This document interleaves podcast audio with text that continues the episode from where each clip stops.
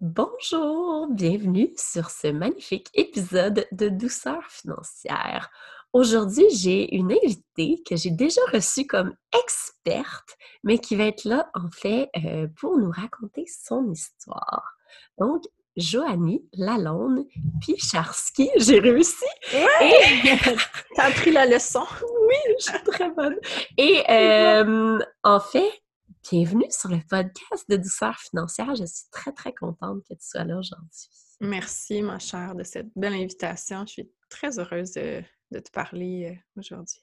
Oui, on va en apprendre plus sur ton histoire comme entrepreneur et aussi comment tu as réussi à amener de la douceur dans ta vie, autant ta vie euh, d'entrepreneur que ta vie familiale, que mmh. ta vie comme femme d'affaires aussi.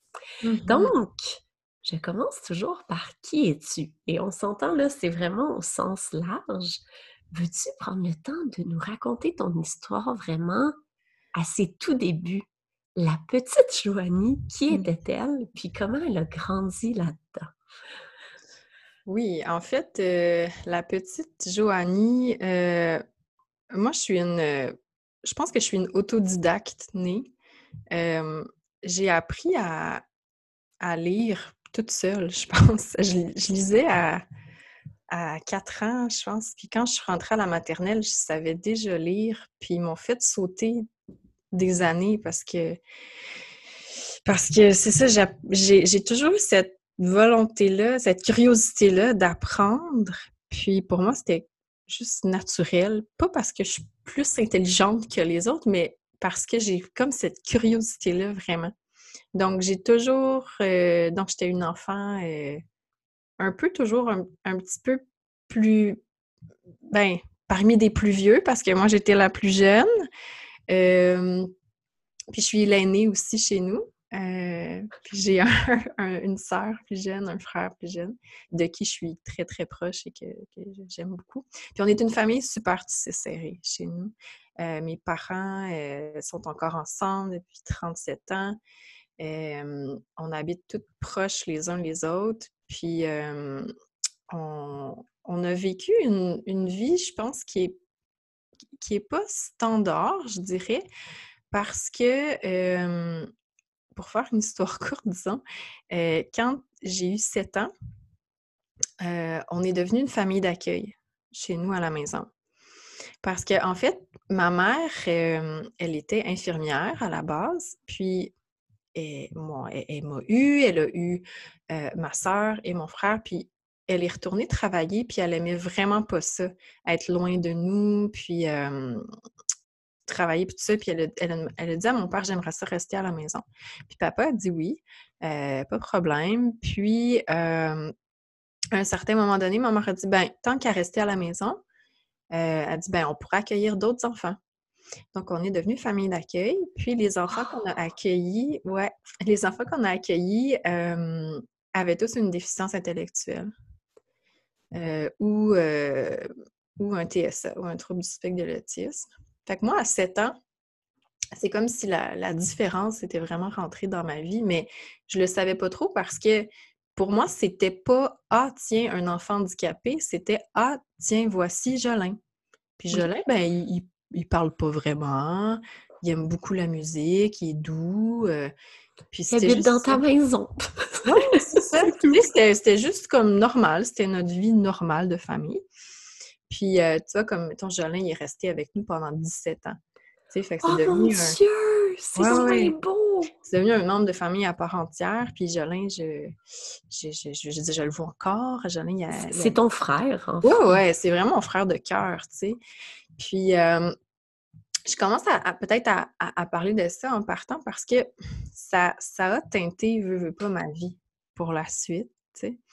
Puis, c'est sûr que toute mon enfance et tout ça, bien, on allait dans des activités avec, avec, avec ces jeunes-là. On faisait. Puis chez nous, c'était pas comme les enfants de famille d'accueil d'un côté, puis nous, les enfants de l'autre. On était une famille. On était vraiment ensemble, ouais, à table, on mangeait ensemble, on avait... Euh, il n'y avait pas d'entre nous qui avait des plus beaux vêtements que les autres. Tout le monde était égal dans ça.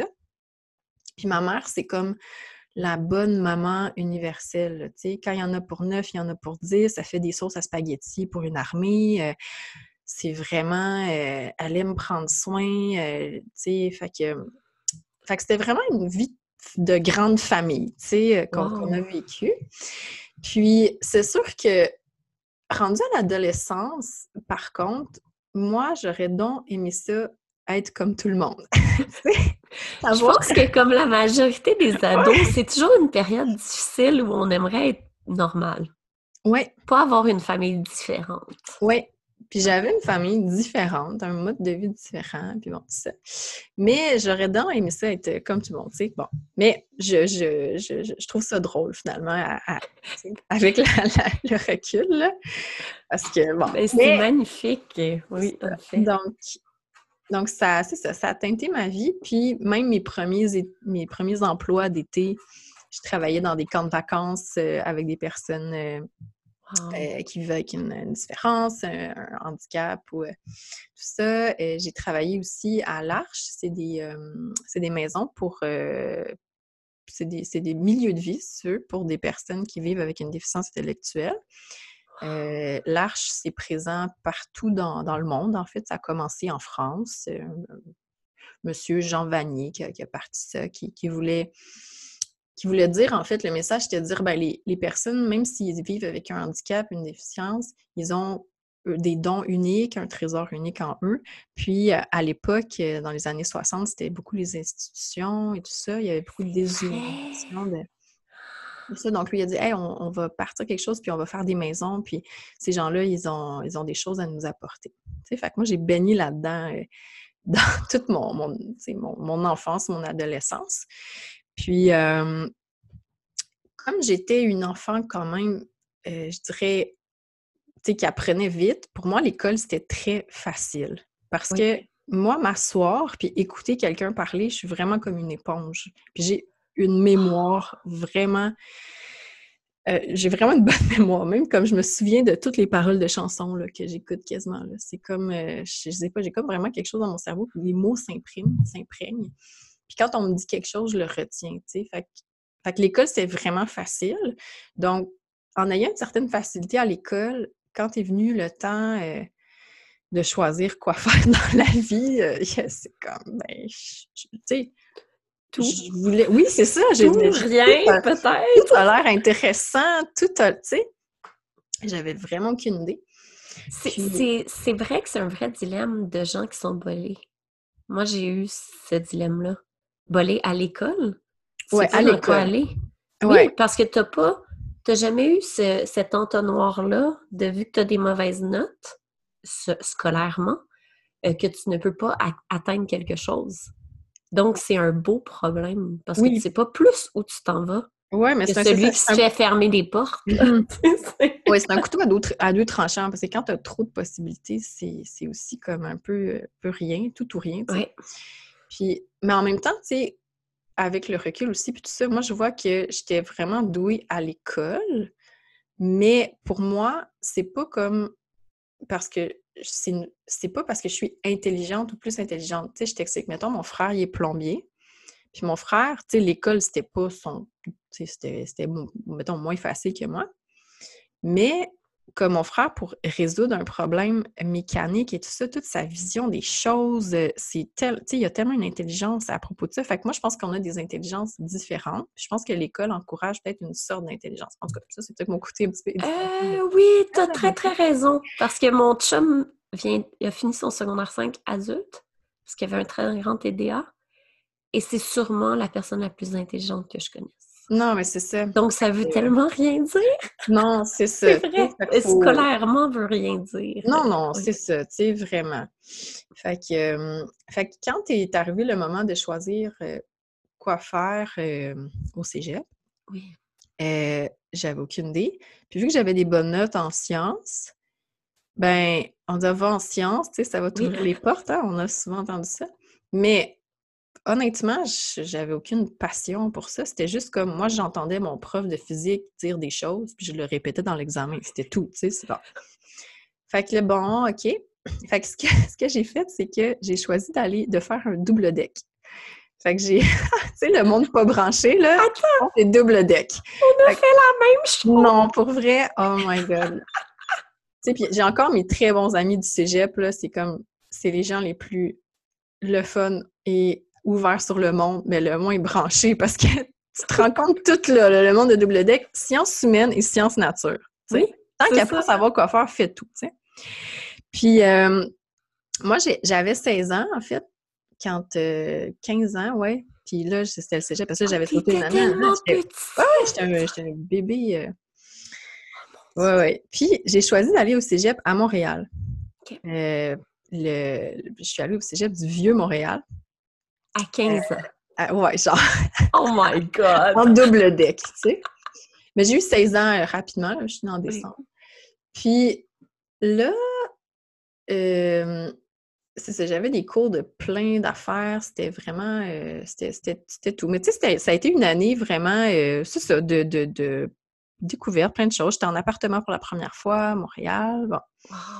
Puis, les sciences, c'était vraiment, vraiment, je comprenais rien dans les cours, mais rien, là. Les mathématiques avancées, là, ça... Puis euh, mon chum, il moi parce que mon chum, c'est un ingénieur électrique qui est super bon en mathématiques, puis il est comme, ben non, les sinus, les... Moi, je comprenais rien de ça. Fait que j'ai vraiment... J'ai comme... Je me suis vraiment désintéressée de, ces cours-là. puis là, je me dis, bon, qu'est-ce que je fais, tout ça? Puis, écoute, même encore là, je ne sais pas trop pourquoi, mais je me suis dit, pourquoi je n'irais pas en or et lettres à la place? je dis, j'ai essayé ces programmes-là, ça me va pas trop. Fait que, là, la deuxième année, j'étais en, en or et lettres. Puis j'ai pris le profil langue moderne et j'ai fait des cours d'espagnol et d'allemand. Et là, je suis vraiment tombée en amour avec ma professeure d'allemand. Ben, dans le sens d'une vieille dame de 70 ans, mais comme avec le contexte. Trop chouette. Oui. oui. Et elle était tellement euh, sweet et euh, euh, je sais pas, elle avait une façon très romantique de, voir la vie. Et je suis vraiment comme j'ai comme une fascination pour la langue allemande puis l'allemand en général. Et euh, j'ai même travaillé au laboratoire de langue, puis je lisais tout ce qui... Tu sais, puis dans ce temps-là, l'Internet, puis tout ça, puis c'était pas aussi euh, avancé qu'aujourd'hui. Aujourd'hui, on a comme accès à plein de choses, mais dans le temps, comme si je voulais écouter des films en allemand ou des choses comme ça, il fallait que j'aille à la Boîte Noire ou à Montréal ou que j'aille... Euh, Quand ça existe! Oui, c'est ça! des films de répertoire, puis tout ça. Ou au laboratoire de langue où je pouvais les regarder gratuitement. Donc, j'ai vraiment, euh, vraiment eu cette, euh, cette euh, je suis tombée vraiment en amour avec cette langue-là. Puis ce qui était le fun aussi, c'est que mes étés, je travaillais à l'Arche et il y avait quand même pas mal de, de, personnes qui travaillaient, qui faisaient des échanges.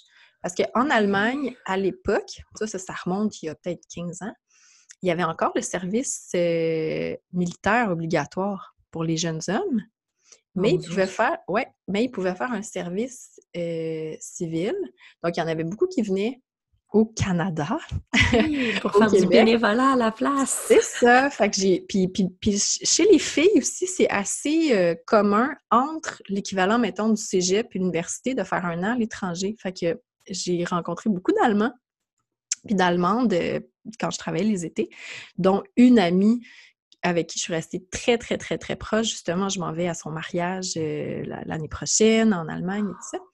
Fait que ça a été vraiment un gros coup de cœur. Puis, si bien que quand j'ai terminé mon, le cégep, j'ai, je suis, euh, fallait que, ben, moi, c'était comme clair que je m'en allais à l'université. Puis, je me suis inscrite en, euh, à l'UCAM en sciences du langage avec une mineure en allemand. C'est parfait. ouais, j'ai passé une année extraordinaire. C'était juste comme trop le fun. Je faisais des cours de français avancé, didactique, lexicologie, lexicographie, l'histoire des dictionnaires. Tu sais, moi, je suis une fille de livres. Moi, je, me mets dans une bibliothèque ou euh, une librairie. Je veux tout lire, tout... Euh, c'est tout, euh, tout, tout acheter. Là, ça, c'est vraiment mon, vice, là, acheter des livres, des livres, des livres. et j'avais des cours d'allemand et ce qui est arrivé, c'est que j'avais eu au cégep et à l'université des euh, expériences de, euh, d'assistante de langue allemande. Fait qu'à chaque année, il y avait des filles allemandes qui venaient, puis pour faire un, stage, si tu veux, pour enseigner l'allemand à nous et tout ça. Puis, j'ai vu qu'il y avait un programme pour envoyer des Québécois en Allemagne. Fait que j'ai appliqué, puis en choisissait que quelques-uns par année, puis j'ai été choisie pour euh, faire ça. Fait que j'ai... après ma première année d'université à l'UQAM, je suis partie en Allemagne où j'ai habité pendant un an. Puis ce que je faisais, moi, c'est que je, donnais des cours des ateliers de français dans une école secondaire en Allemagne et j'habitais dans une famille allemande qui parlait pas du tout français, ni ben, pas tant que ça anglais. Puis de toute façon, je voulais pas parler anglais avec eux parce que j'étais là pour, euh, pour l'immersion. Et ça a été une année vraiment, vraiment le fun parce que j'ai voyagé, puis tu sais, en, Europe, c'est incroyable! Tout proche. Euh, tu sais, euh, moi, j'étais à Francfort, le, qui est vraiment la, une grande ville. Là. Fait que c'est vraiment, c'est ça, ils disent que c'est au cœur de l'Allemagne. Fait qu'en quatre heures de train, tu es à Berlin, quatre heures, tu es à Munich. Puis même qu'à un moment donné, j'avais un petit peu le, le mal du pays. Puis j'ai vu que les Cowboys fringants jouaient à Strasbourg. J'ai pris le train pendant, pendant cinq heures. C'est ça, j'étais allée... C'était comme au mois de novembre? J'avais l'impression d'être à Saint-Jean-Baptiste. Parce qu'il y avait plein de monde avec des drapeaux du Québec. Fait que j'ai comme... Euh, fait que, tu sais, ça, ça a été vraiment une année euh, de voyage, de découverte, euh, de... Et en même temps, moi, je pensais devenir professeur, en fait. C'est ça, c'était ça mon, mon cheminement. Je pensais devenir prof de, de français langue seconde ou professeur d'allemand. Mmh Mais je me suis rendu compte que, tu sais, je travaillais dans une école, j'avais des horaires stricts, j'avais un programme strict. Et je me suis rendu compte que moi, j'aime beaucoup, euh, j'aime beaucoup apprendre, mais j'aime beaucoup aussi transmettre des connaissances, puis que les gens euh, comprennent. J'aime beaucoup simplifier, vulgariser. Puis, je donnais des cours euh, privés aussi de français. Il y avait des parents qui me, qui me payaient, c'était comme un petit peu on the side, pour aider leurs enfants. Puis, donner des cours privés, j'adorais ça parce que j'étais au rythme de l'enfant. Mais oui, pas au rythme du programme. oui, ou au rythme d'une classe de 30. OK, ça, j'ai trouvé ça tellement difficile parce que tu es devant 30. Tu sais, moi, j'ai une admiration sans borne pour les professeurs, les enseignants. Je les trouve, je les trouve fantastiques parce que moi, être devant 30 personnes, je, je perds un peu mes moyens puis dans les classes que j'avais, il y en avait pour qui le français, des fois, c'était leur langue maternelle parce qu'il y avait un des deux parents qui était français de France. Puis j'en avais pour qui l'allemand, c'était déjà leur troisième langue parce qu'ils parlaient le turc, puis le je sais pas quoi. Fait que là, rajoute le français par-dessus. Fait que j'avais des, j'avais des cas qui étaient complètement pas à la même place. Puis en tout cas, fait que ça a été une expérience quand même somme toute, de travail difficile parce que j'étais vraiment pas dans, dans, ma zone de confort, dans ma zone de génie. Et puis je me disais, ouais, si je veux devenir professeur d'allemand au Québec, mais ben, il va falloir que j'habite ou que je travaille sûrement à Montréal ou dans une école. Ou, euh, Puis je trouvais ça un peu rigide. oui, hein? Fait que. Euh, puis là, j'étais j'étais en Allemagne, là, puis je savais pas du tout, du tout, du tout, du tout qu'est-ce que j'allais faire de ma vie. Mais pas pantoute. Puis je me souviens que euh, je donnais des cours le matin de français, puis je retournais toujours dîner euh, à, la maison euh, où j'habitais le midi. Et avec le décalage horaire, j'écoutais, dans ce temps-là, c'était C'est bien le meilleur le matin avec René au miroir. Puis là, ça, me, ça, me, donnait les nouvelles du Québec, puis j'écoutais ça en, dînant, tu sais, mais c'était le matin au Québec. Puis je me souviens pas exactement, exactement, mais il y avait eu une entrevue euh, où il y avait un auteur qui parlait. Puis moi, quand j'entendais des choses que je connaissais pas, puis tout ça, j'allais tout de suite sur Internet, sur euh, Wikipédia, j'allais lire. Moi, je, je, je, veux toujours comprendre ça. Puis là, je lisais, puis je lisais plein d'affaires, puis tout ça. Puis, à un moment donné, j'ai lu une phrase qui, aujourd'hui, je pense, peut, peut, dire que ça a déterminé la suite de ma carrière. J'ai lu que les juristes, c'était des scientifiques ratés et des littéraires non affirmés. Oh mon Dieu, c'est donc drôle. Je me suis dit, c'est moi. Tu avec mes mathématiques. Euh, avec tout ton parcours. C'est comme si quelqu'un avait mis une phrase sur ton parcours. Puis je me suis dit, ah, ben, je vais devenir juriste. c'est vraiment ça. C'est pas... Euh, c'est ça. Fait que... Parce que oh, là, on était rendu au mois de février, puis les demandes pour l'université, c'était genre mars. 1er mars. Fallait pas, je me... Fallait pas, je... Puis je pense que mes parents m'ont dit, tu sais, oui, Joanie, euh, qu'est-ce que tu fais? Euh, puis mes, parents sont super easygoing, ils sont vraiment pas, ils m'ont jamais mis de pression, sont vraiment comme, ah, tu veux changer de programme? Oui, pas de problème. ils m'ont toujours fait confiance. Mais à un moment donné, t'es comme, bon, puis qu'est-ce que tu fais? Qu'est-ce que tu sais? Bon. Puis c'est aussi parce qu'ils veulent être sûrs que tu passes pas tout droit. Oui. C'est quand même le rôle du parent de ah dire. Euh, c'est sûr. Voilà. fait que là, j'ai dit, ben, j'ai dit, je vais m'essayer. Fait qu'à distance, j'ai fait mes demandes à l'université. Puis je me suis inscrite à l'Université de Montréal. Mon premier choix, j'ai écrit droit. Puis le deuxième choix, j'ai écrit études allemandes. J'ai dit, si ils ne me prennent pas en droit, ben, je vais faire mes études allemandes. Ils m'ont pris en droit. Fait que... ça a été. OK, bon, pourquoi pas. Mais tu sais, moi, j'avais comme. Je savais aucunement c'était même quoi un notaire dans ce temps-là. Euh, je voulais pas, j'avais pas en moi comme que je voulais devenir avocate, vraiment pas. Mais je trouvais juste que le droit, ça parlait de la société. C'était quelque chose de, de super intéressant. Puis. Euh, Ton côté analytique devait adorer aussi. Oui, j'imagine. C'est impressionnant. Mais oui, c'est vraiment de l'analyse, la lecture. Tu sais, on s'entend. Oui, oui, oui. Tes forces, là. Ouais, fait que j'ai. Fait que c'est ça. Fait que j'ai fini mon année en, Allemagne. C'était super le fun parce que ma famille est venue me rejoindre. On a fait un petit tour. Puis euh, ça a vraiment été une belle, euh, belle expérience. Puis quand je suis revenue, ben c'est ça. J'ai commencé mon bac euh, à l'Université de Montréal. La première année, ça a été. ça a été difficile parce que j'étais comme dans une adaptation vraiment, là. Puis dans ce temps-là, c'était, je sais plus si c'est comme ça, mais dans le temps, ça fait quand même, euh, bon, ça fait, ça fait, ça fait quand même un petit bout, là. Plus que dix ans que, j'ai fait, puis que j'ai fini mes études. Puis dans ce temps-là, c'était un examen qui comptait pour 100 puis ça durait trois heures. Puis moi, j'étais vraiment pas habituée à ça, là. Puis, tu sais, c'était comme trois questions, mettons, tu sais. Mon ami a fait en même temps que toi à l'UDM. Ça se pourrait que vous connaissiez, puis c'était ça. Je capotais à quel point c'était euh, intense, les examens. T'as aucune chance. Ben, c'est ça. Ça passe ou ça casse. T'as à peu près tout.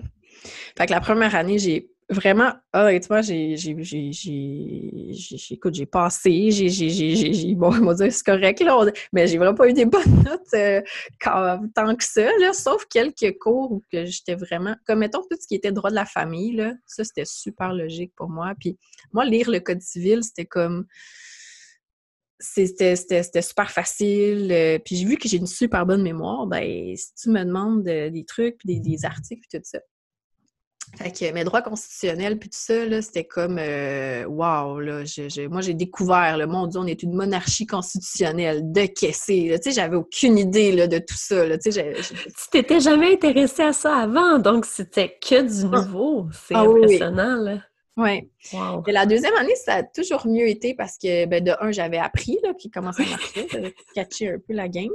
Puis je, prenais des cours qui m'intéressaient. Tu sais, j'ai pris des, des, cours de droit des Autochtones. Euh, droit des conflits armés, euh, tu sais, des trucs pour comprendre les nouvelles. En fait, c'est ça que ça me, donnait, tu sais. Je... Et je savais toujours pas exactement ce que, j'allais faire, mais je continuais mes études. Je me suis fait des super bons amis qui étaient tous un petit peu des, euh, des, gens qui n'étaient pas très branchés dans leur carrière non plus. On s'est tous un peu... On attire ce qu'on est, hein? C'est incroyable. Oui, oui.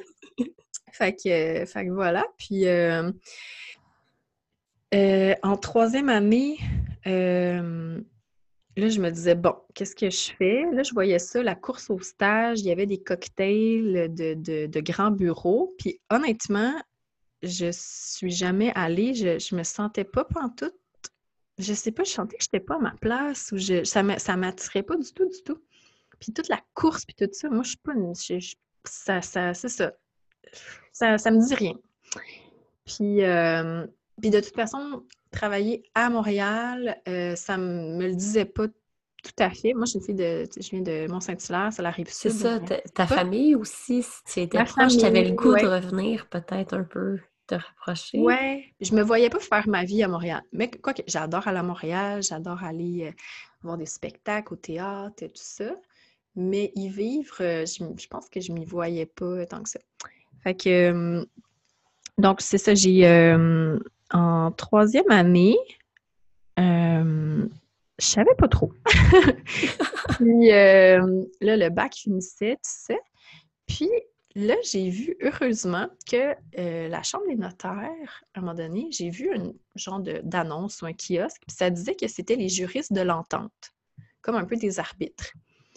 Puis là, je me suis dit, ah, ça, ça, ça, ça vient euh, plus euh, en cohérence avec qui je suis. Parce que moi, je suis une fille assez. euh, je vais essayer de voir le côté blanc, le côté noir, de voir les zones grises, d'essayer de concilier les choses, de peser, de, d'être un peu le, médiateur. Fait que ça, c'est plus dans ma nature. Quand j'ai vu ça, je me suis dit, ah, ça peut être intéressant. Et on, on- il y avait d'offert le programme notaire d'un jour. Oh! Je, je sais pas si ça existe encore, mais en tout cas, c'était. Là, je me suis dit, ah, ben, je vais faire ça.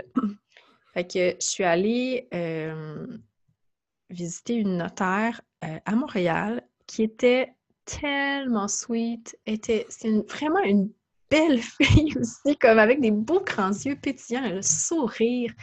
Puis elle me disait, tu sais, Joanie, elle dit, moi, c'est magnifique, c'est merveilleux. Elle dit, j'aide mes clients, je les accompagne quand ils achètent une maison, je fais des papiers en ordre pour eux, je célèbre des mariages. C'est vraiment le plus. Je me dis, my God, je veux être, je veux être cette fille-là, je veux faire ça, moi aussi, tu sais. Puis je me souviens qu'elle avait un, un dossier, elle disait, oh, là, j'ai un client, il est en Chine, puis là, je suis en train de parler avec l'ambassade, puis là, j'étais comme, oh, wow, c'est too much. J'étais comme, oui, je veux, je veux devenir notaire. Plus qu'aller à la cour euh, dans des, des causes, euh, c'est Ouais. ça, comme un avocat, admettons. C'est ça. Mais en même temps, il y avait une petite partie de moi qui disait Mais est-ce que avocate, ça pourrait être quelque chose de bien puis d'intéressant? Puis je savais pas trop. Puis moi, quand je le sais pas, je fais quelque chose. tu sais. Fait que je me suis dit, je vais m'inscrire à l'école du barreau parce qu'à l'école du barreau, il y a quatre mois préparatoires que tu peux t'inscrire qui est optionnel. En tout cas, dans le temps, c'était optionnel. Je, me suis dit, je vais m'inscrire aux, aux quatre mois euh, préparatoires. Puis si je vois que c'est ça que je veux faire, ben, j'irai euh, j'irai euh, faire le, le barreau. Parce que en moi, j'ai un petit, j'ai ce- cette espèce de cette espèce de, de volonté de faire une différence, de d'essayer qu'il y ait plus de justice, euh, d'être une voix pour ceux qui en ont moins. Il y a quelque chose en moi qui est de ça. Puis je me dis, ah, comment ça va se traduire? Puis je savais pas trop. Fait que j'ai fait les quatre mois préparatoires au barreau et j'étais vraiment pas à ma place. je, sentais que c'était pas ça. Puis si bien que j'ai- pris des cours d'allemand à l'Institut Goethe euh, parce que j'étais comme, oh, je- ça m'intéressait pas de temps. Puis je me suis dit, bon, quatre mois. J'étais allée à quelques cours qui m'intéressaient. Puis j'ai fait des- de l'allemand. C'était comme un automne parfait à Montréal. là. Je me promenais en Bixi, puis c'était juste comme j'habitais sur le plateau, puis c'était vraiment, vraiment le fun. Puis me tu en fait, tu t'es convaincu toi-même que c'était pas la branche à prendre, en fait. Ouais. C'est Là, je me parfait. suis dit, bon, ben, je vais rentrer en notariat. Fait que je suis rentrée en notariat. Fait que j'ai fait, euh, pour, être, pour être notaire, en fait, c'est ça, c'est que tu, tu vas faire un, il appelle ça un DDN, un diplôme de droit notarial. Donc, j'étais allée faire le, le- le DDN au, à l'Université de Montréal. Et euh, c'était bien correct, là. C'était comme, c'était très théorique, là, par contre. Mais bon. Puis ensuite, j'ai, euh, quand tu finis ton, ton diplôme, il faut faire un stage. Donc, euh, un stage de huit mois. Je suis dans un bureau de notaire. Puis, c'est drôle parce que,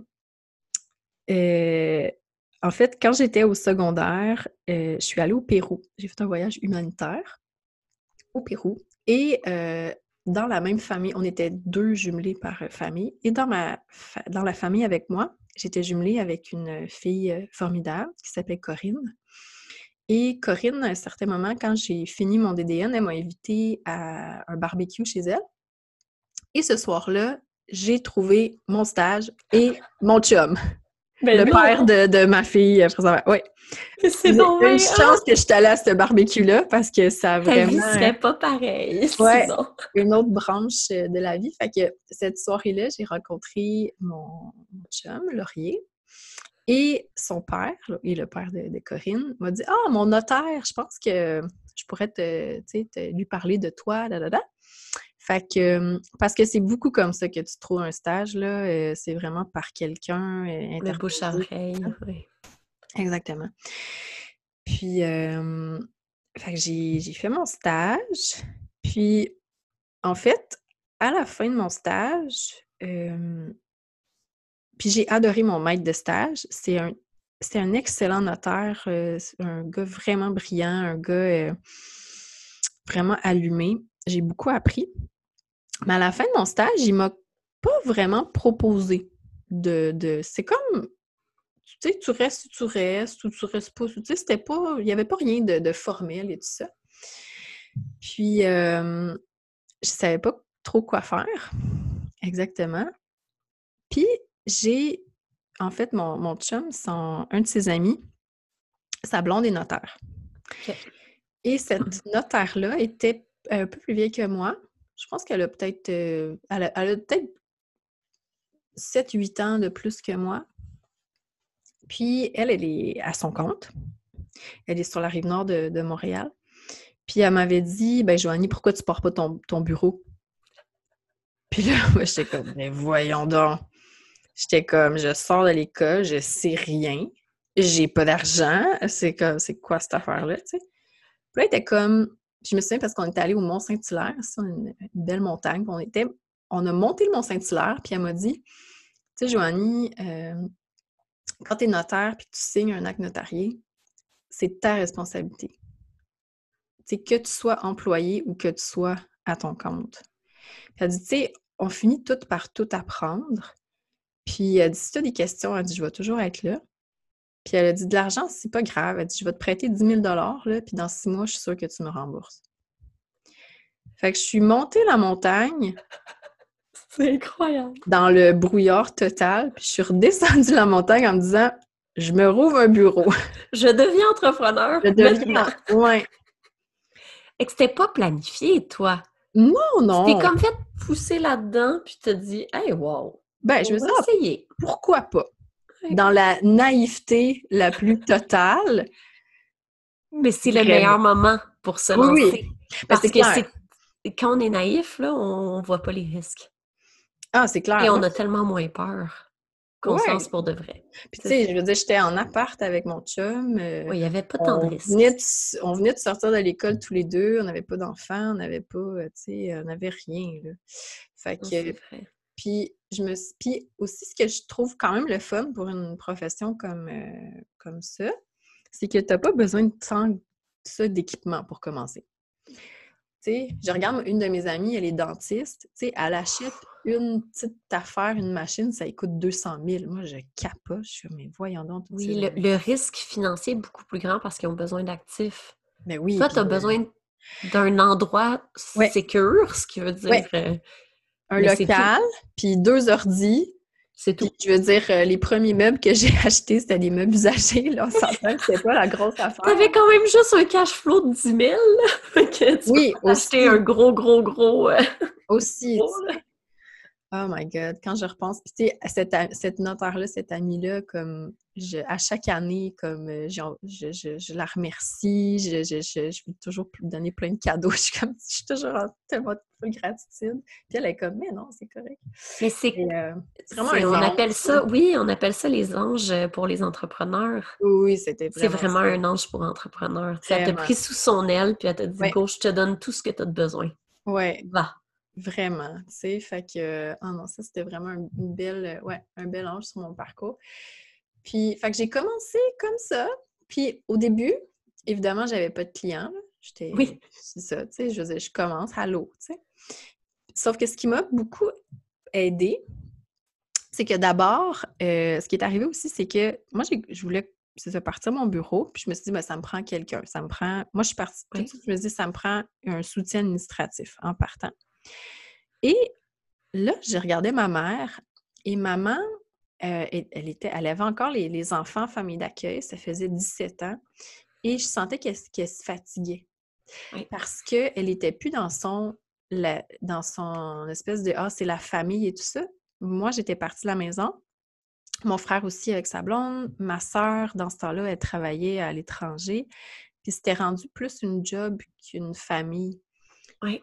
Puis avec tout ce qui est les services sociaux, puis tout ça, c'était rendu compliqué. Puis eux étaient rendus des adultes, c'était plus des enfants. Puis j'ai dit à maman, j'ai dit, tu sais, tu, tu, mettrais-tu fin à cette carrière-là, puis tu viendrais-tu travailler avec moi?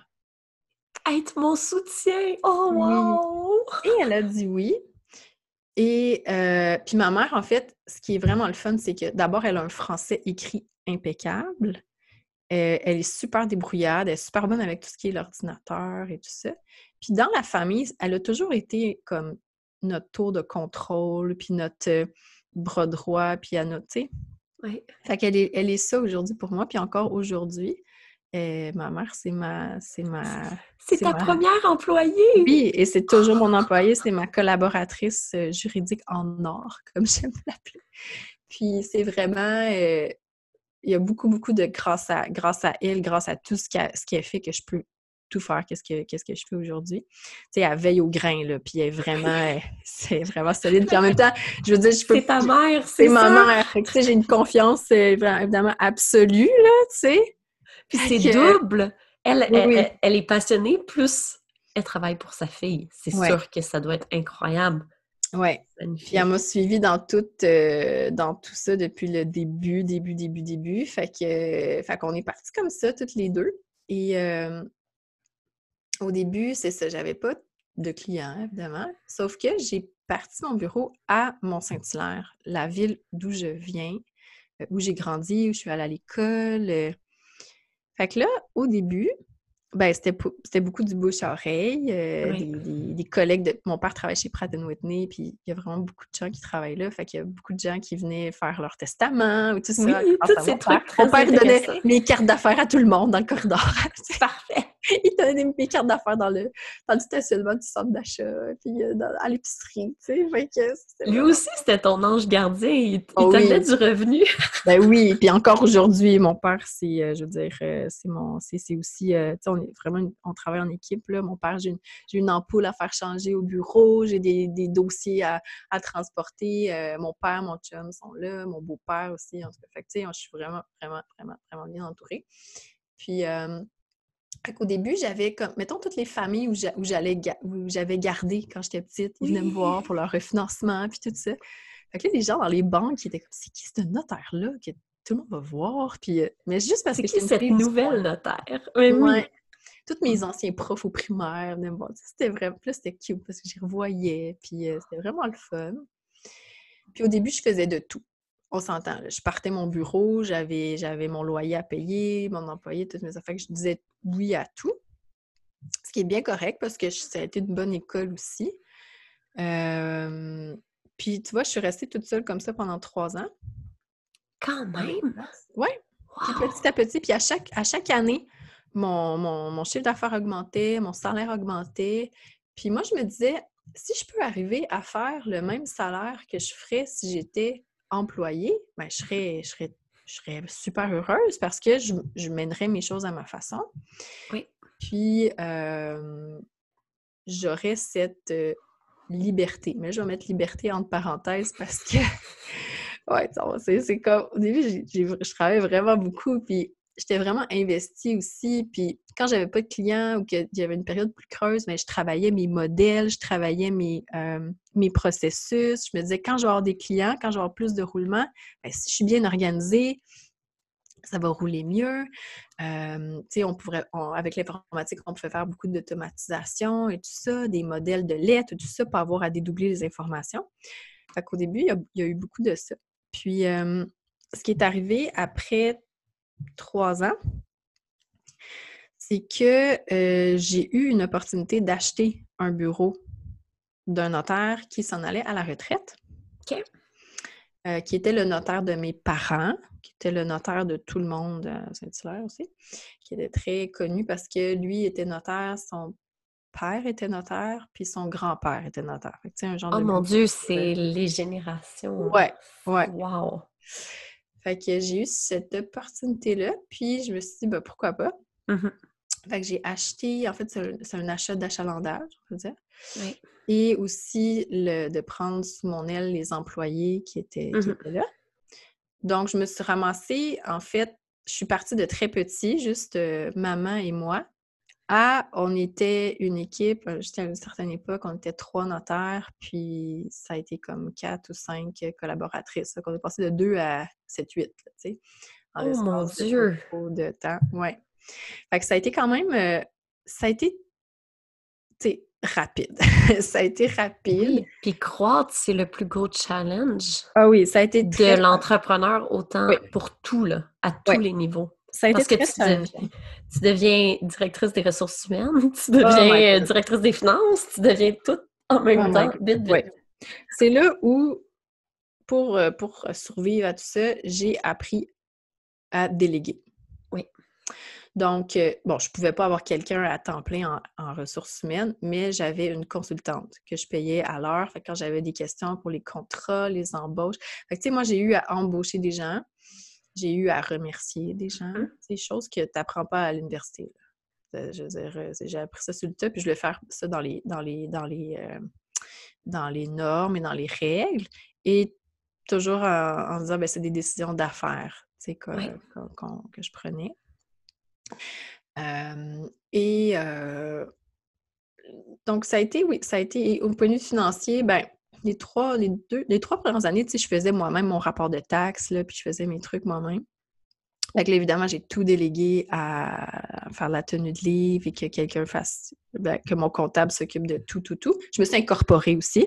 Oui, c'est ça, tu as fait toutes les étapes en même temps. Ouais, parce que là, c'était rendu, euh, je suis devenue aussi salariée de ma Inc. parce que, ben, il y avait dans l'air de, tomber enceinte et d'avoir un bébé.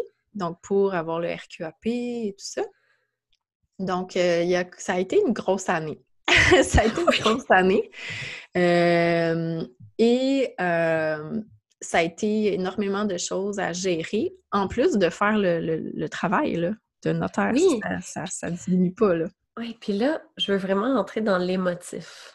Quand tu as décidé d'acheter, c'était correct, mais après ça, t'es-tu senti un nez très dépassé? Tu sais, comment comment tu as réussi à passer au travers de ça au niveau émotionnel? Parce qu'on s'entend, ça joue une grande euh, partie, là. Oui.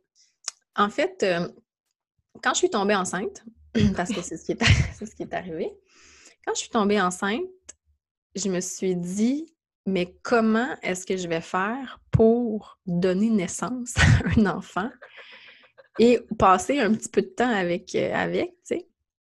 Parce que j'étais comme indispensable au bureau, c'était bien... Puis j'étais... Fait que, comment...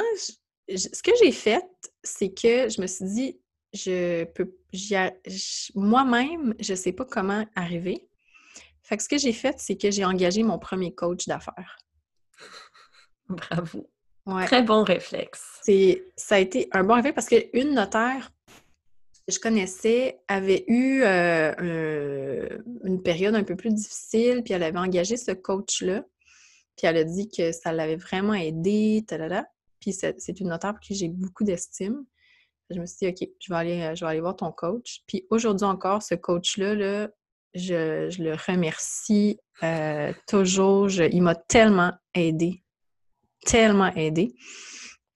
Euh, parce que moi, quand je suis allée voir, j'étais comme, OK, moi, je veux prendre. Mon but, mon objectif, c'était de prendre trois mois avec mon bébé.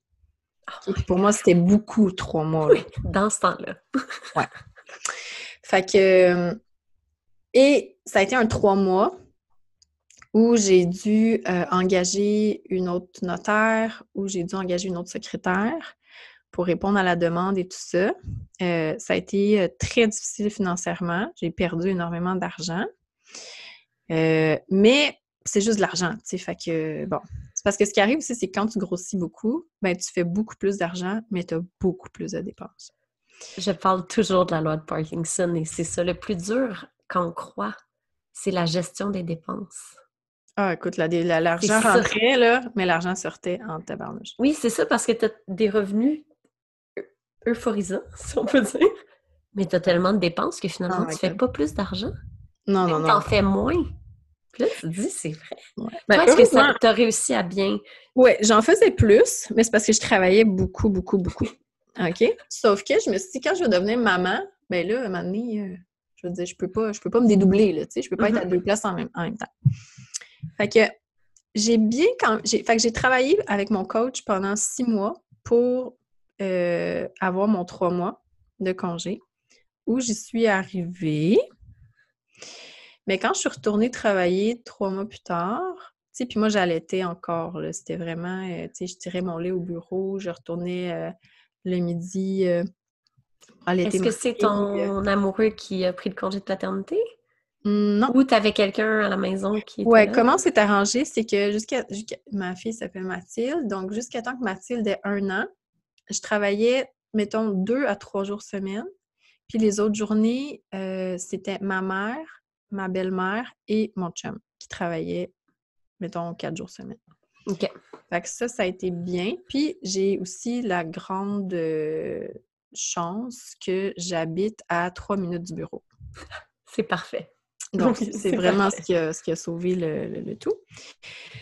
Et, euh, mais tu disais, tu émotionnellement, émotionnellement, quand je suis retournée au bureau, j'étais. C'est comme si je revenais, je retournais dans un autre monde où tout allait tellement vite. Parce que pendant ces trois mois-là, faut dire que ce trois mois-là, ça a été un moment absolument merveilleux pour moi. Moi, j'ai eu vraiment une belle grossesse. J'ai eu un bel accouchement. J'ai accouché sous auto-hypnose, sans anesthésie. C'était vraiment comme... J'étais dans une bulle. Puis l'allaitement, ça a super bien été. J'avais un bébé qui dormait. Qui était Oui, qui était... tout bien. Tout était parfait. Ouais. Pendant trois mois, j'étais sur un nuage. Puis quand je suis retournée dans la, genre, réalité, Entre guillemets. entre guillemets, j'étais comme, mais qu'est-ce que c'est que cette vie-là de malade, de fou que... Et euh, j'étais comme, OK, faut que, faut que je change. Fait que, que j'ai fait? Je suis retournée voir mon coach. C'est parfait. Qu'est-ce que je fais avec tout ça? À l'aide! Ouais. Puis, euh, puis tu sais, en fait, je suis revenue un petit peu à la base. Tu sais, pourquoi je suis. Tu sais, tu dis entrepreneur. J'ai encore un peu de misère avec ça dans le sens où moi, je me vois un peu comme une travailleuse autonome qui a des employés puis qui fait son petit truc. Tu sais. Je je vois plus ça comme, comme. Je voyais plus ça comme ça. Aujourd'hui, peut-être parce que je fais les choses différemment, peut-être qu'on pourrait plus parler d'entrepreneuriat, mais bon. Mais j'étais vraiment comme, pourquoi je suis devenue entrepreneur? Puis pour moi, la liberté, puis le fait de ne pas devoir rendre compte à personne, puis de choisir mes choses, puis d'être maître de, de mon étude, c'était vraiment ça qui m'avait vraiment attirée. Et de pouvoir gérer mes vacances, mon temps, de, de- Et là, je me retrouvais dans une espèce de prison dorée, finalement, que j'avais moi-même bâtie. Euh, je ne veux pas la victime ici, là. C'est pas personne qui m'a imposé rien, tu sais. Mais que tu t'en es rendu compte juste parce que tu as arrêté. Ah, bien sûr! Parce que sinon, on continue. Ouais. C'est impressionnant. Ouais. C'est juste Ouais. parce que tu as eu ce trois mois-là d'arrêt un peu obligatoire. Bien sûr! Où j'ai goûté à un rythme... euh, Tellement différent. Ouais, tu sais. Fait que, euh, fait que, fait que c'est ça. Fait que là, j'ai plus commencé à regarder, mais tu sais, qu'est-ce que je veux vraiment? Tu sais, puis tout ça. Puis ce qui est arrivé aussi, pour faire aussi une, une boucle avec ce que, ce que je te racontais au début au niveau de mon enfance, avec euh, le- les personnes euh, qui vivent avec une déficience intellectuelle ou un trouble du spectre de l'autisme, c'est que depuis que j'étais devenue notaire, ben, j'avais des parents qui venaient me voir. Mais oui. Joanie, euh, qu'est-ce qu'on fait pour l'avenir? Qu'est-ce qu'on fait pour notre testament? Et là, moi, j'étais comme, euh, je- je- je- je- on n'a pas appris ça à l'université, on n'a pas appris ça à, la maîtrise, mais ces parents-là, je les connaissais, Mhm. je connaissais leurs enfants, puis je savais que leurs enfants ne seraient pas capables de gérer leur argent. Fait que là, je me Mhm. disais, il faut que je trouve une solution. Parce qu'il y a des parents qui venaient me voir avec leur testament, puis là, ça disait qu'ils léguaient, mettons, toutes leurs affaires à leur nièce, dans le but que, s'il te plaît, tu sais, prends soin de mon enfant, tu sais. Moi, j'étais Oh comme... mon Dieu! Ouais, je te jure. Moi, j'étais comme, mais voyons donc, il faut que je trouve une solution. Oui, c'est sûr qu'il y a une solution. Surtout qu'il y a une solution. Fait que c'est comme si euh, puis là, j'étais vraiment dans une, dans une logique de faut que, tu sais, je veux les aider, je veux trouver des solutions. Fait que là, moi, je me suis dit, bon, c'est pas dans un livre, là, je, ben, je vais tout faire pour tout aller voir euh, comment ça fonctionne. Que ce que j'ai fait, c'est que j'appelle ça quasiment mon propre doctorat. Et j'étais allée voir tout ce qui se faisait dans le reste du Canada par rapport à ça. J'ai été voir des notaires au Québec qui s'occupent de ce genre de dossier-là. Et ils sont vraiment pas nombreux au Québec. Euh, j'ai lu tout ce qui se faisait, la jurisprudence, la doctrine. Euh, j'ai participé à toutes les formations possibles et inimaginables pour les aider. Et ben là, de fil en aiguille, il y avait pas mal de parents qui venaient me voir parce que toutes ces belles personnes-là, ça se parle entre eux.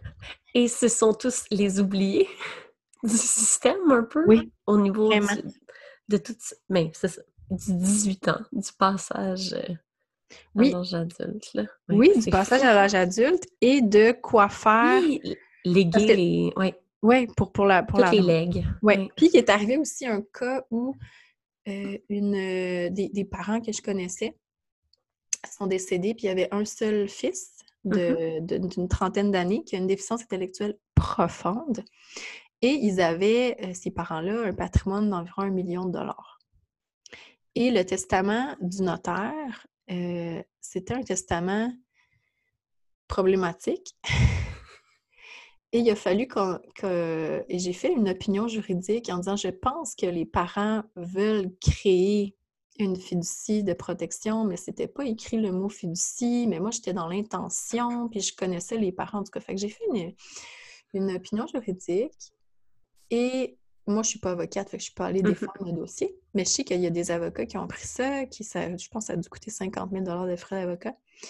Puis le, le jugement du juge est allé en, en la faveur de l'opinion juridique que j'avais écrite. Wow! Et je me suis dit, mais je suis qui, moi, du haut de mes, euh, tu sais, de mes 30 ans, euh, j'ai pas trop d'expérience. opinion! oui! Mais non! T'avais beaucoup, beaucoup étudié la question aussi. Ouais. Et je et j'étais. Et puis là, je me suis dit, si cette madame-là, cette maman-là, était venue me voir moi, qu'est-ce que j'aurais pu faire comme testament pour éviter tous ces problèmes-là? Fait que je suis vraiment cette perte de temps et Ah d'argent? oui, ben, c'est clair, là. Ah oui. Fait que c'est comme si euh, c'était tellement tangible qu'est-ce que, qu'est-ce que je faisais, puis ça avait tellement d'impact que ça me poussait, tu sais, vraiment à, à vouloir euh, trouver des réponses et tout ça. Puis, à un certain moment, c'est justement avec mon coach, on regardait tout ça, puis il m'a dit, mais et si tu faisais que ça? Puis moi, j'étais comme, ben voyons donc, tu sais, parce que souvent, les notaires, on veut garder comme de faire des ventes de maison parce que c'est payant, parce que ça paye le bureau, bon, tout ça. Ça amène un flou, non, non, non. Mais je me suis dit à un certain moment, et oui, s- et si je ne faisais que ça? Et ce qui est arrivé, c'est que euh, j'ai eu l'opportunité, une, une bonne amie à moi avec qui j'avais étudié, euh, qui travaillait à Montréal, qui était, qui était à son compte, ben, elle est déménagée sur la rive sud. Puis on avait toujours dit qu'on voulait travailler ensemble. C'est une fille avec une éthique de travail incroyable. C'est une très bonne notaire, une très bonne juriste. Une fille qui se présente bien, qui a de la classe, qui est, vraiment, euh, qui, a une, éthique de travail qui, ressemble à la mienne. Et euh, là, je lui ai dit, ben, je pense que c'est le temps. Je pense qu'on devrait faire quelque chose. Donc, elle est venue. Euh, et moi, ce que j'ai fait, c'est que j'ai vendu une partie de mon bureau à cette notaire-là, qui s'appelle Maître Emmanuel Moïse. Et ça m'a permis de vraiment me concentrer sur euh, ne faire que des testaments et des mandats. Donc, pour monsieur, madame, tout le monde. Et aussi pour des, euh, des cas spéciaux. Fait que moi, j'aime beaucoup faire des testaments compliqués. Dans les cas compliqués. Moi, j'adore, j'adore ça. Puis, tu sais, ça, ça devient aussi un peu, tu sais, mon littéraire, non affirmé. Tu sais, moi, j'ai- j'aime écrire, j'aime lire et tout ça. Fait que moi, ça, ça me- j'aime, j'aime faire ça, ça me challenge. Et, euh, Et en même temps, grâce au fait que j'ai été élevée dans une famille différente et sensibilisée à la, cause, ben, on a toujours été dans toutes sortes d'organismes, toutes sortes de causes, toutes sortes d'affaires.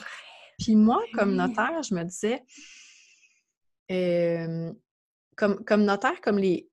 Quand on apprend à, tu sais, mettons, rédiger, puis tout ça, je me dis, ça pourrait servir à des choses, à des causes, tu sais, puis pas juste que je le garde pour moi, mettons. Donc, quand j'ai vendu le bureau, ben, j'ai pu dégager du temps pour enfin, tu sais, m'impliquer parce que je voulais être sur des conseils d'administration. Des fois, les gens me demandaient, tu veux-tu venir sur notre CA? J'étais comme, ben non, je peux pas, j'ai pas le temps, tu sais. Je travaille tout le temps. Mais là, je pouvais me dégager ce temps-là parce que pour moi, c'est super important de pas juste rester entre quatre murs puis faire mon truc. Tu sais, c'est de voir c'est quoi sur le terrain, c'est quoi les problématiques, les besoins, les enjeux, les besoins. Exactement. Donc, euh, ça a pu permettre du temps euh, de dégager pour ça. Et, ben, c'est sûr que ce qui est le fun aussi, c'est que quand tu fais un testament, euh, les gens, souvent, ils t'appellent, puis si le, mon prochain rendez-vous disponible, c'est dans 3-4 semaines, ben, ils sont super contents. Ça fait 10 ans qu'ils attendent oui. Euh, de, m'appeler. Fait que, tu sais, c'est pas comme des dossiers urgents pour hier. Puis Ou comme euh, prise de possession de maison demain matin. Là. Non, mais tu sais, c'est quasiment ça. Il y en a qui aiment ça, puis qui fonctionnent sous pression, puis qui aiment ça, puis tu sais, qui en mangent, puis tout ça, puis c'est parfait. Mais moi, euh, je suis pas de même pantoute. Moi, c'est ça que j'ai découvert. je suis vraiment la fille. Euh, j'aime prendre mon temps. Je suis slow life. Je suis comme. Euh, je veux pas un horaire trop chargé. Euh, je veux prendre du temps. Puis justement, depuis que je suis devenue maman aussi, ben, tu sais. Puis ma fille, c'est une couche tard, lève tard. Fait que, le matin, là, je, on n'est pas rushé, puis je prends jamais de rendez-vous avant 10 heures le matin parce qu'on est ensemble, puis on, on chill, puis on fait du... On... Tu prends aussi ces moments-là avec ton enfant. Tu te laisses le droit, tu sais, tu as pris ce choix-là d'avoir des matins doux avec elle. Oui. Oui, puis ça, c'est primordial pour moi. Puis des fois, ça m'arrive d'avoir des réunions le soir, euh, des CIA le soir, tu vois, puis je, fais du bureau un soir semaine, ben cette journée-là, le matin, on va prendre plus de temps. C'est correct, tu sais. Fait puis j'ai pas comme un boss qui va me dire euh, Ah, t'es pas rentré ou t'as pas fait X nombre d'heures facturables cette semaine. Tu sais, quand je donne un exemple comme il y a un événement euh, à Montréal qui s'appelle le défi sportif. Puis, tu sais, moi, je vais faire du bénévolat euh, là, puis euh, il y a une course, euh, il y a pas ça le mini-marathon, puis c'est des enfants, ça peut être des enfants en chaise roulante, des enfants avec des différences et tout ça. Puis, tu sais, pour moi, c'est comme, c'est un moment de bonheur, c'est une semaine où, je suis au défi, puis, tu sais, je sais pas, je pense pas qu'il y a un employeur qui serait comme, ouais, cette semaine, qu'est-ce que tu vas faire du bénévolat, tu sais, c'est comme... Mais moi, ça fait partie de de, donner du sens à ce que je fais. Puis j'ai du plaisir à le faire aussi. Puis veux, veux pas, ben moi, ma clientèle cible, c'est les parents. Fait que je vais à leur rencontre, ils savent je suis qui, moi je sais ils sont qui. Fait que tu sais, c'est euh, pour moi, j'ai comme retrouvé cette, cette liberté-là, en fait, que je voulais. Euh, mais en faisant vraiment les choses à ma façon, puis en choisissant les dossiers que je veux, parce que je crois aussi quand 2019, presque 2020, je pense pas qu'on peut être bon en tout. Je suis tellement d'accord. On n'est pas des généralistes. Maintenant, c'est vraiment. Oui, c'est ça. Oui. Bien, de moins en moins. Je pense que dans le temps, surtout les bureaux de notaire, tu sais, tu avais le notaire du village, puis il faisait mhm. tout. Puis c'est correct, tu sais. Mais t'en avais un! Mais il fallait qu'il fasse tout! Mais aujourd'hui, tout est rendu très, euh, tu sais, spécialisé, puis tout ça. Puis maintenant, je vais donner un exemple comme des fois, on avait des dossiers de demande de, en, droit agricole, des terres zonées agricoles. Et moi, là, j'ai fait un cours, oui, de zonage agricole, mais je ne vais pas commencer à, à, dire oui à un dossier, puis d'être de, nerveuse parce que je ne je sais pas trop, puis je vais peut-être faire des erreurs ou à passer 25 heures à lire la loi, tandis que je ne suis pas dans ma zone de génie, prends tout, que je perds de l'argent puis du temps. Tandis que je connais un notaire, il a été élevé sur une ferme laitière. Il connaît, tout les madames à la CPTAQ par leur petit nom. Eh, qu'est-ce que je fais pour mieux pour bien servir mon client? Est-ce que je dis oui, oui, oui, je vais le prendre parce que je veux pas qu'il pense que je suis ignorante ou que je euh, je suis pas capable ou, euh, ou je vais lui dire j'ai la bonne personne pour toi. Et puis qu'est-ce qu'il va dire? Wow, merci. finalement, tu sais. Et je crois sincèrement que quand on fait ça avec nos clients, ils sont tellement reconnaissants que eux, s'ils connaissent quelqu'un qui a besoin de ton service, ils vont le faire le bouche à oreille. Ils vont dire Hey, Joanie, elle, elle fait ça. Va la voir. Mm. C'est comme ça aussi qu'on a des belles relations avec nos clients, je pense. Ben, oui, et quand on est euh, plus spécialisé, qu'on est plus dans notre zone de génie, ben moi, je suis très confiante quand je fais ce que je fais. Euh, j'adore mes clients, comme j'adore ces parents-là qui viennent me voir, qui ont des enfants différents. Euh, il y a des gens qui viennent euh, du Saguenay, de Shawinigan, de, comme, qui viennent me voir, puis je suis comme, mais voyons donc, puis ils sont comme, ben, c'est ça. il, y a une madame qui m'a dit, bon, mon fils, il, il a une condition euh, médicale particulière, on va à Sainte-Justine voir des spécialistes. Elle dit, ben, on vient vous voir, vous êtes comme un spécialiste. Ah, c'est vraiment vrai! c'est ça! Puis je crois aussi que quand on est vraiment dans notre spécialité, dans notre zone de génie, ça nous permet vraiment de, euh, d'optimiser notre temps. Et là, ça te permet d'avoir de l'espace pour faire ce que tu aimes. Des semaines de bénévolat, aller aider les gens, être sur des CA. Tu tout ça que tu ne pourrais pas débloquer. C'est juste parce que tu fais ces choix-là super conscients aussi. Oui. Et vraiment, même, je te dirais que quand je rencontre mes clients, j'ai même pas l'impression de travailler. C'est parfait. c'est fou, là, tu sais, c'est... Je... Je les aime tellement, puis je veux tellement comme les aider. C'est pour ça que je développe des outils, des, des choses, puis j'essaie de voir comment est-ce que je peux faciliter la vie, comment je peux aider, puis c'est comme quasiment une obsession, tu sais.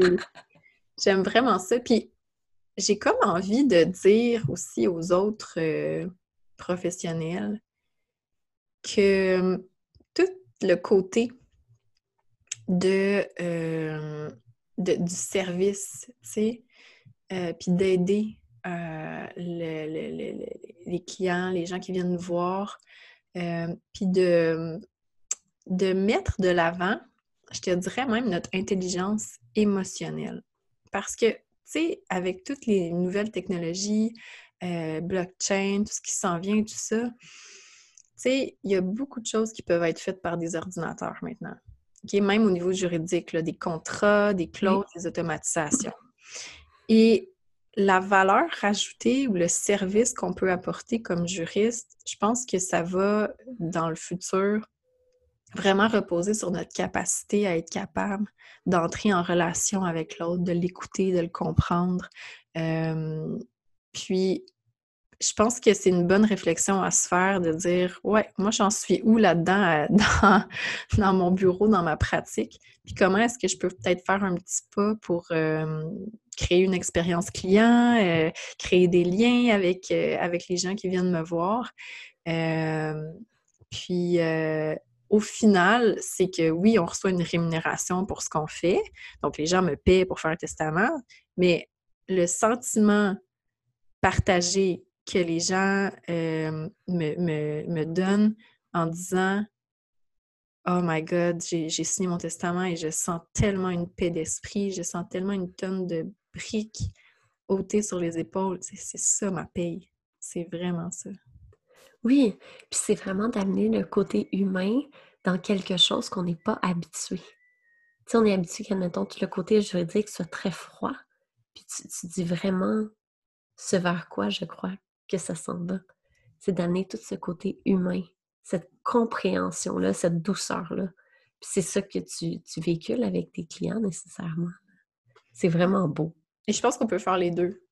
Dans le sens où j'ai une approche qui est, oui, très humaine et chaleureuse, mais j'ai aussi un côté très rigoureux et euh, très, euh, tu sais, euh, sais ça, de, de, de, de, livrer vraiment un acte qui va être sur la coche. Là, oui, et sans faille. C'est ça. Pour que les parents aient aucun, aucun stress. Tu sais, qu'on puisse dire c'est fait, c'est fini, maintenant ben on passe à autre chose. Parce qu'ils ont, important. ils ont tellement d'autres chats à fouetter, là. Ils ont tellement d'autres choses à gérer, là. C'est tellement, euh, tu sais, c'est ça, là, c'est, euh, faut, euh, ça, c'est une autre chose que j'aimerais, là, que les gens, comme, plus, tous les professionnels de toutes les, les, les, sphères, puisse vraiment prendre en considération que les parents un enfant différent, juste est-ce qu'on peut leur rendre la vie plus douce? Est-ce qu'on peut faire un petit quelque chose de plus? Juste pour améliorer, simplifier les choses? Je pense qu'il y a une volonté là, qui, s'en vient. Il y a eu un, changement au niveau de le projet de loi 18 sur le changement pour le curateur public. Je pense qu'il y a des choses qui. Il y a une volonté qui est là, mais je pense que c'est un.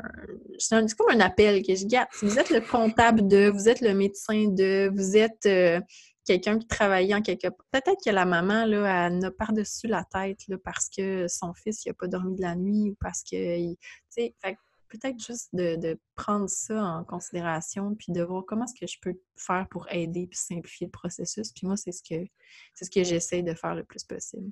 Oui. Puis c'est vraiment une belle mission. Puis de plus en plus, plus on en parle, je pense que tranquillement, on va finir par arriver à un beau résultat. Moi, je l'espère vraiment pour tous ces parents-là. Oui, puis je le dis même, c'est, c'est vraiment euh, possible d'aider, de faire ce qu'on aime et de bien gagner sa vie. Parce que l'un ne va pas sans l'autre non plus. On n'a pas besoin de sacrifier l'un ou pour l'autre. Il faut juste vraiment trouver notre bon équilibre là-dedans. Euh, et, euh, et c'est possible. oui, parce qu'on est souvent, on, va oublier le côté lucratif. Tu sais, je parle de douceur financière et c'est vraiment un mot global. Puis toi, tu as réussi à vraiment arrimer tout pour arriver à une douceur financière en ce moment dans ta vie, je crois. Tu sais, enfin. Mais est-ce que tu étais là il y a cinq ans? Oh my God, non. c'est ça. J'avais pas conscience de tout ça, puis j'avais pas. Euh, non, non, pas pantoute. C'est fou la différence.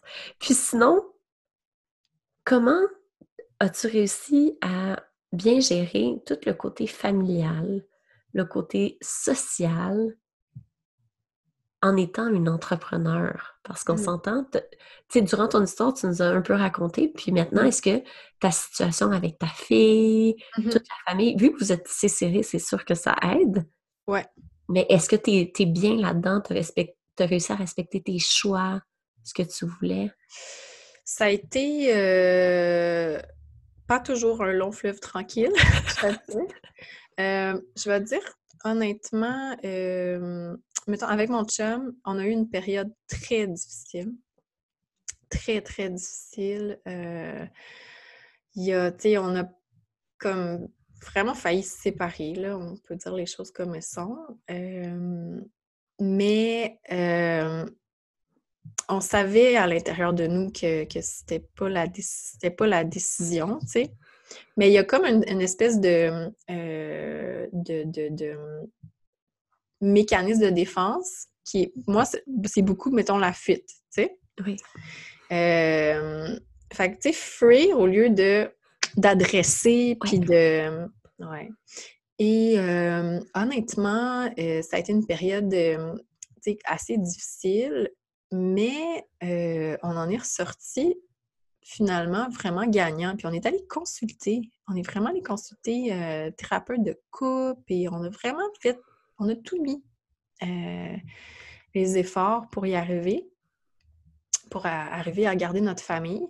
Puis aujourd'hui, je dirais que c'est comme si on avait une renaissance de notre couple.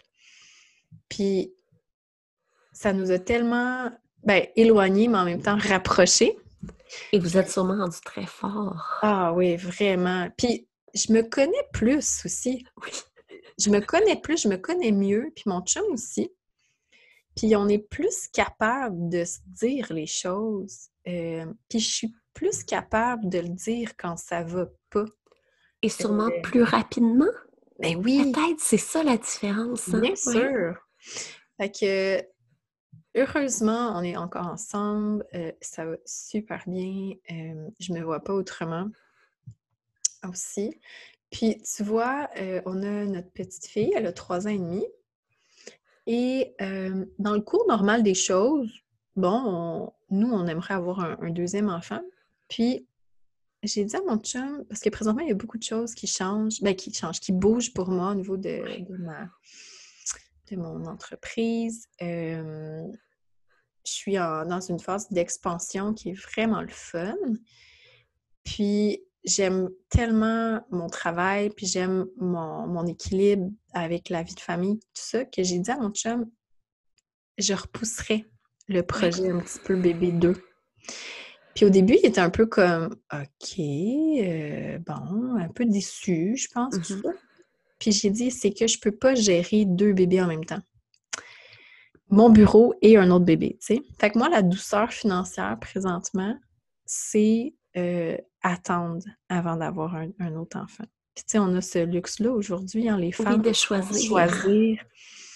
Puis de pouvoir, tu sais, euh, savoir tout ça. Puis en fait, c'est que je, pense, aujourd'hui, là, je pense déjà à mon prochain congé de maternité.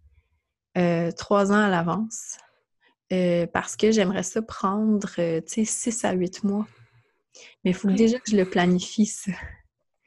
Fait que euh, je suis déjà tout en train de placer mes pions pour vraiment, vraiment goûter à ce, à ce deuxième bébé, puis tout ce qui, l'entoure.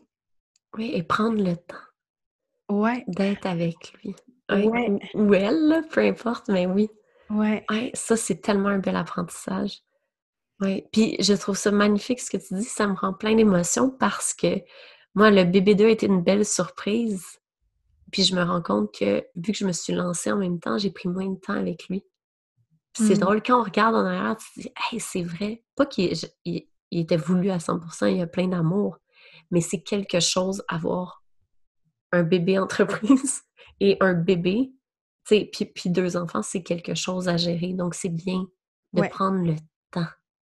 Puis ça, c'est vrai, c'est tellement de la douceur qu'on oublie ça fait partie aussi des choix qu'on a mmh. comme entrepreneur puis comme femme. Ouais. Puis moi, je suis très. Euh, genre, tu sais, je suis capable d'en prendre pas mal sur mon assiette, je suis capable de gérer pas mal de choses. Fait que là, je me dirais, ah, je suis, je suis capable, je suis forte, il y en a d'autres qui le font, nanana. Mais je me suis dit, mais moi, vraiment, tu sais, qu'est-ce que, qu'est-ce que je veux? Puis moi, j'aime bien me concentrer sur un projet à la fois, on va dire. Fait que, c'est ça. Puis, d'un point de vue, euh, mettons, social, c'est drôle parce que dans les dernières années, plus je suis, je dirais, alignée sur ce, que, sur ce que je fais, sur ma mission, ben plus je me plus je connecte et je me fais des amis aussi euh, rapidement qui vibrent, tu sais, à, à, cette même... Euh, soif et volonté, euh, tu sais, d'aider, d'être au service, de, tout ça. Fait que ça, c'est vraiment... Euh, c'est vraiment le fun aussi, les belles connexions humaines qu'on peut faire quand on est dans cette, espèce de, de, mindset-là. Fait que ça, c'est le fun aussi. Mais tu attires vraiment ces gens-là aussi, tu sais, nécessairement. Oui, c'est ça, parce que c'est un échange. Oui, oui. Fait que c'est ça. Puis sinon, j'essaie le plus possible euh, de, hum, mettons, avec ma famille, mes amis proches, j'essaie le plus possible de créer des moments. Ouais. Ça, c'est comme mon... J'essaie toujours de voir, euh, au lieu de s'offrir des cadeaux ou des choses comme ça, euh, du matériel, qu'est-ce qu'on peut faire pour se réunir puis passer un moment magique et inoubliable?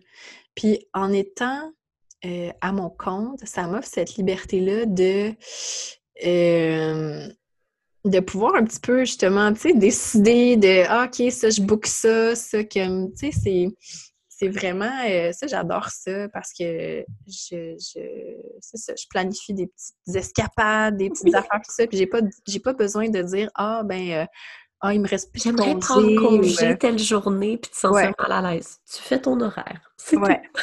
c'est ça. Fait que ça, c'est vraiment, c'est vraiment le fun. Fait que ça me permet aussi de prendre plus le temps. Puis moi, je pense, mes parents sont vraiment importants pour moi. Puis, euh, tu sais, je pense déjà, euh, je pense déjà à mon prochain congé de maternité dans trois ans. Puis je pense déjà à quand mes parents vont être plus vieux. Qu'est-ce que je peux faire pour déjà avoir un horaire plus allégé, plus doux? Parce que je veux toujours être là pour mes parents. S'ils ont besoin d'aide, s'ils ont besoin de quoi que ce soit, si à un moment donné j'ai besoin de, prendre soin d'eux pendant un mois parce qu'ils ont eu une opération ou quelque chose, ben je vais pouvoir le faire puis ça va être correct puis j'aurai pas la pression. Fait que c'est vraiment le but d'avoir pour moi une stabilité une sécurité financière, c'est de pouvoir prendre soin de ma famille de moi, de faire des choses spontanées, puis de pouvoir prendre du temps pour prendre soin de ma famille puis de mes parents. Sans stress. Parce que tu n'as pas à te dire, oh non, j'ai un stress financier ou oh non, si je prends un sans-solde d'un mois, comment je vais payer mes factures? Toi, tu vas être OK, parfait, il y a une situation qui arrive, on va la gérer comme ça. Ouais. Oui, il va y avoir des, nécessairement des choix financiers à faire, mais tu ne tombes pas en sans-solde pendant un mois. Oui, c'est ça qui est bien.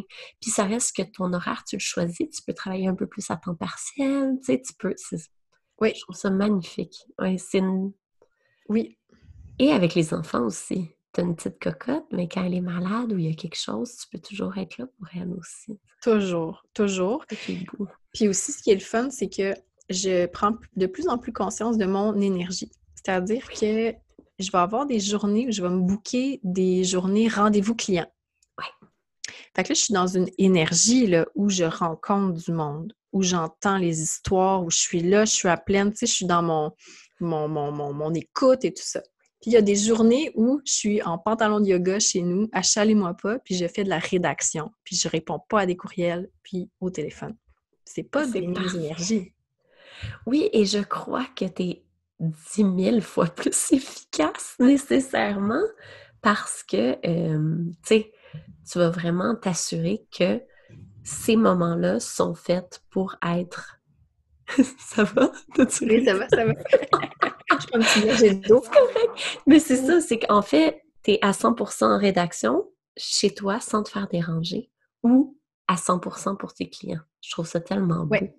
Oui, mais avant, je faisais pas ça. Ah. Là, j'étais toujours comme... Entre deux. Oui, puis j'étais pas à 100% dans mon... Tu sais, dans mon... Dans mon dans ma concentration, dans mon plus. Fait que depuis que je fais ça, puis même de, voir aussi que dans, le mois, j'ai pas le même euh, rythme non plus, parce qu'on est des femmes, on est, on est cyclique, qu'on le veuille ou pas. Puis euh, dans l'année aussi, oui. j'ai des temps où je le sais que je suis plus comme mettons l'été. Moi, l'été, j'adore être dehors, puis jouer dehors, puis voir le soleil. OK? Fait que si je reste enfermée une journée de 8 à 6, là, je, vais être de mauvaise humeur. Tu sais, je me connais, je le sais. Fait que, fait que je le sais que mon horaire de travail va être allégé l'été, puis c'est correct. Tu sais, euh, moi, je rêvais, je pense, d'être prof parce que je voulais, je pense, apprendre mes CT. Finalement, c'était juste ça. Ouais. Là, je me dis, comment est-ce que je peux être notaire, avoir un horaire de prof? Comment est-ce que je peux? Puis là, ben, c'est d'après ça de dire, ben, gars, au mois de novembre, là, il fait froid, il y a de la neige, puis tout. Ben oui, je suis plus à l'intérieur, puis c'est correct. Novembre, décembre, il n'y a jamais de soleil. De toute manière, tu peux être en dedans. Mais c'est vrai, c'est vraiment de choisir nos horaires.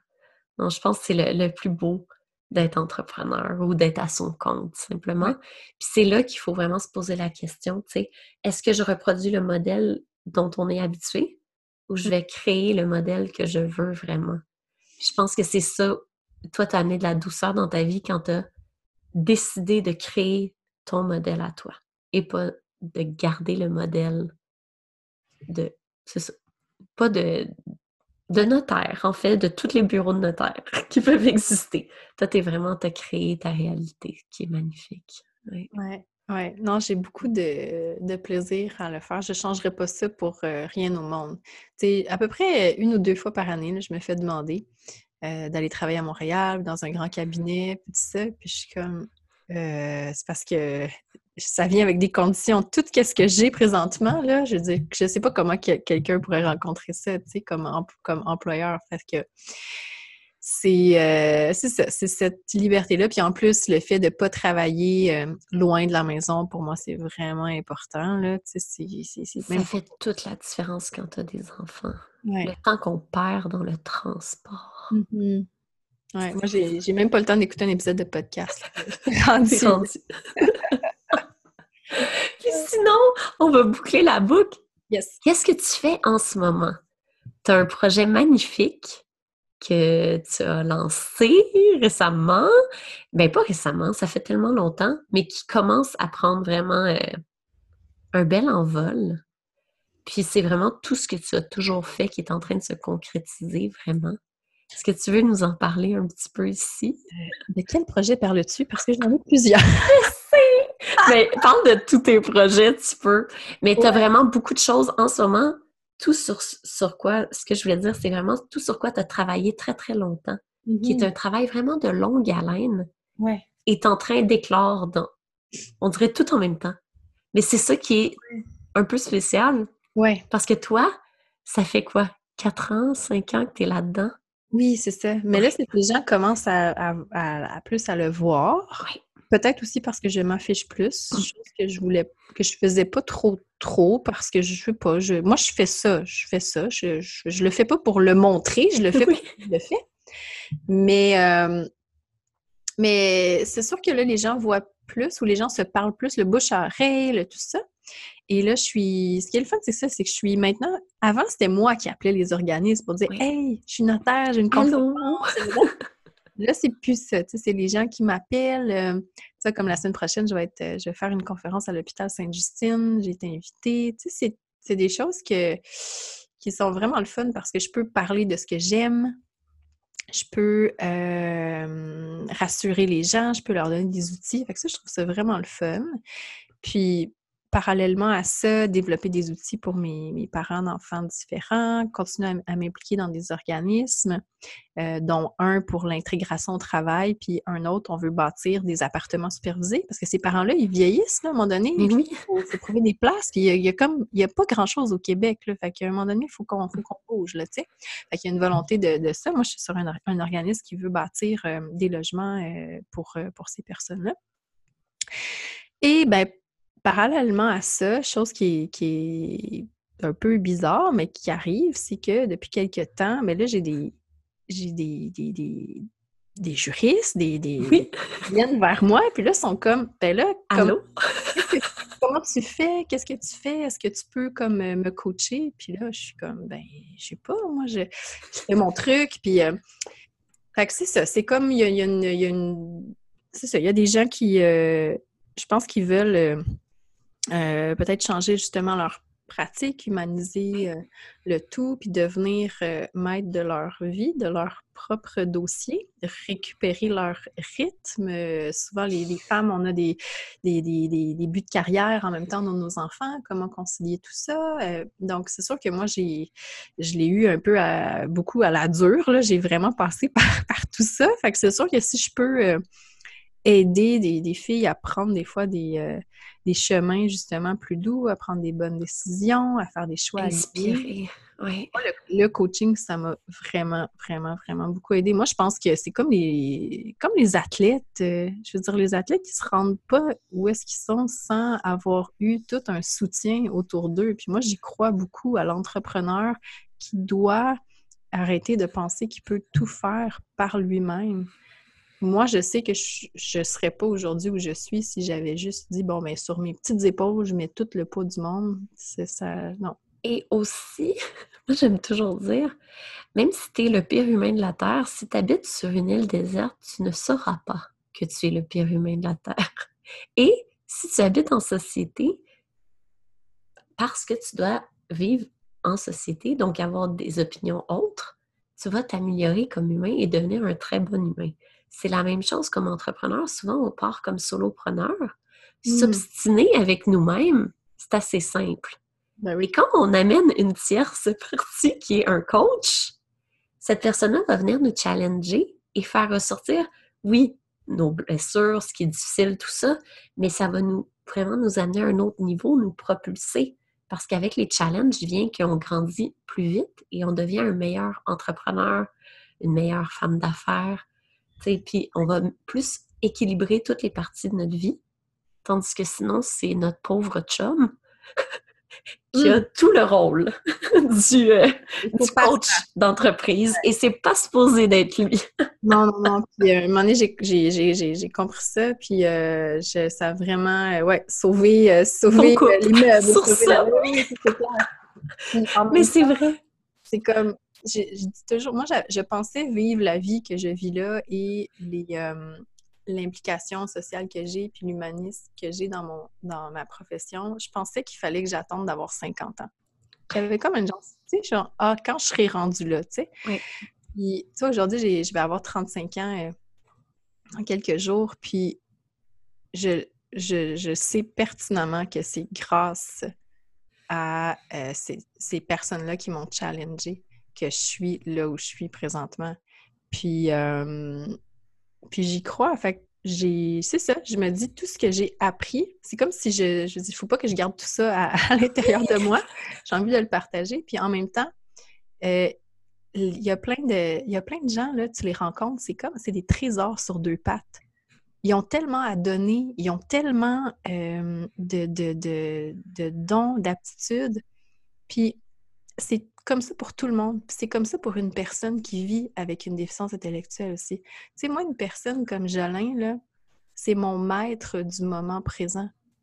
C'est la personne la plus zen et la plus euh, douce au monde, sans jugement. Puis on a tellement à apprendre de ces personnes-là. Tu sais, moi, il faut que je fasse, euh, faut que je m'assoie, il faut que je fasse des méditations guidées, il faut que je me parle, il faut que je me calme, il faut que lui, il, incarne ça, tu sais.